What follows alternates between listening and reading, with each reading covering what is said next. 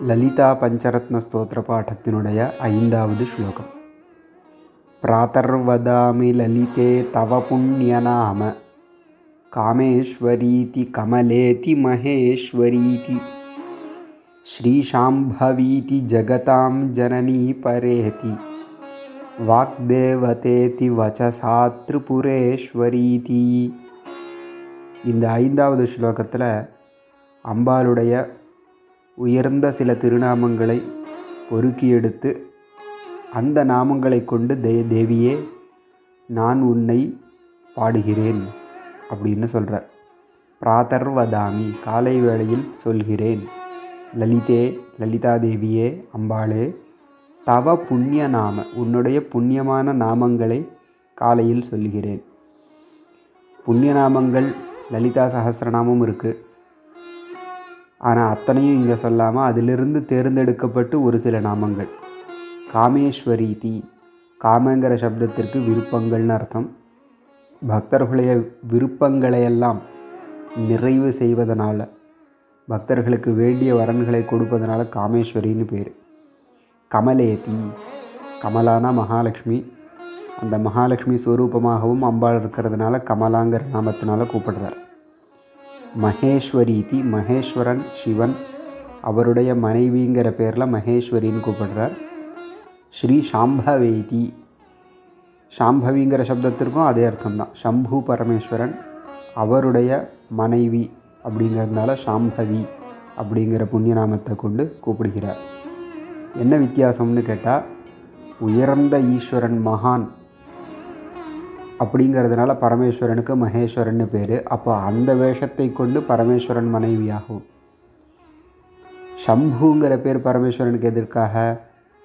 ஷம்னா மங்களம் அதை ஏற்படுத்துவதனால சம்புன்னு பேர் பரமேஸ்வரனுக்கு. அப்போ சாம்பவினா மங்களத்தை ஏற்படுத்தக்கூடிய சிவன் அந்த சிவனுடைய மனைவி அப்படின்னு இந்த வித்தியாசம் கொடுக்கறதுக்காக தனியாக சொன்னேன். ஜெகதாம் ஜனனி இந்த உலகத்திற்கெல்லாம் தாயாக விளம்ப விளங்கக்கூடிய லலிதா தேவியின் திருநாமத்தை சொல்கிறேன்.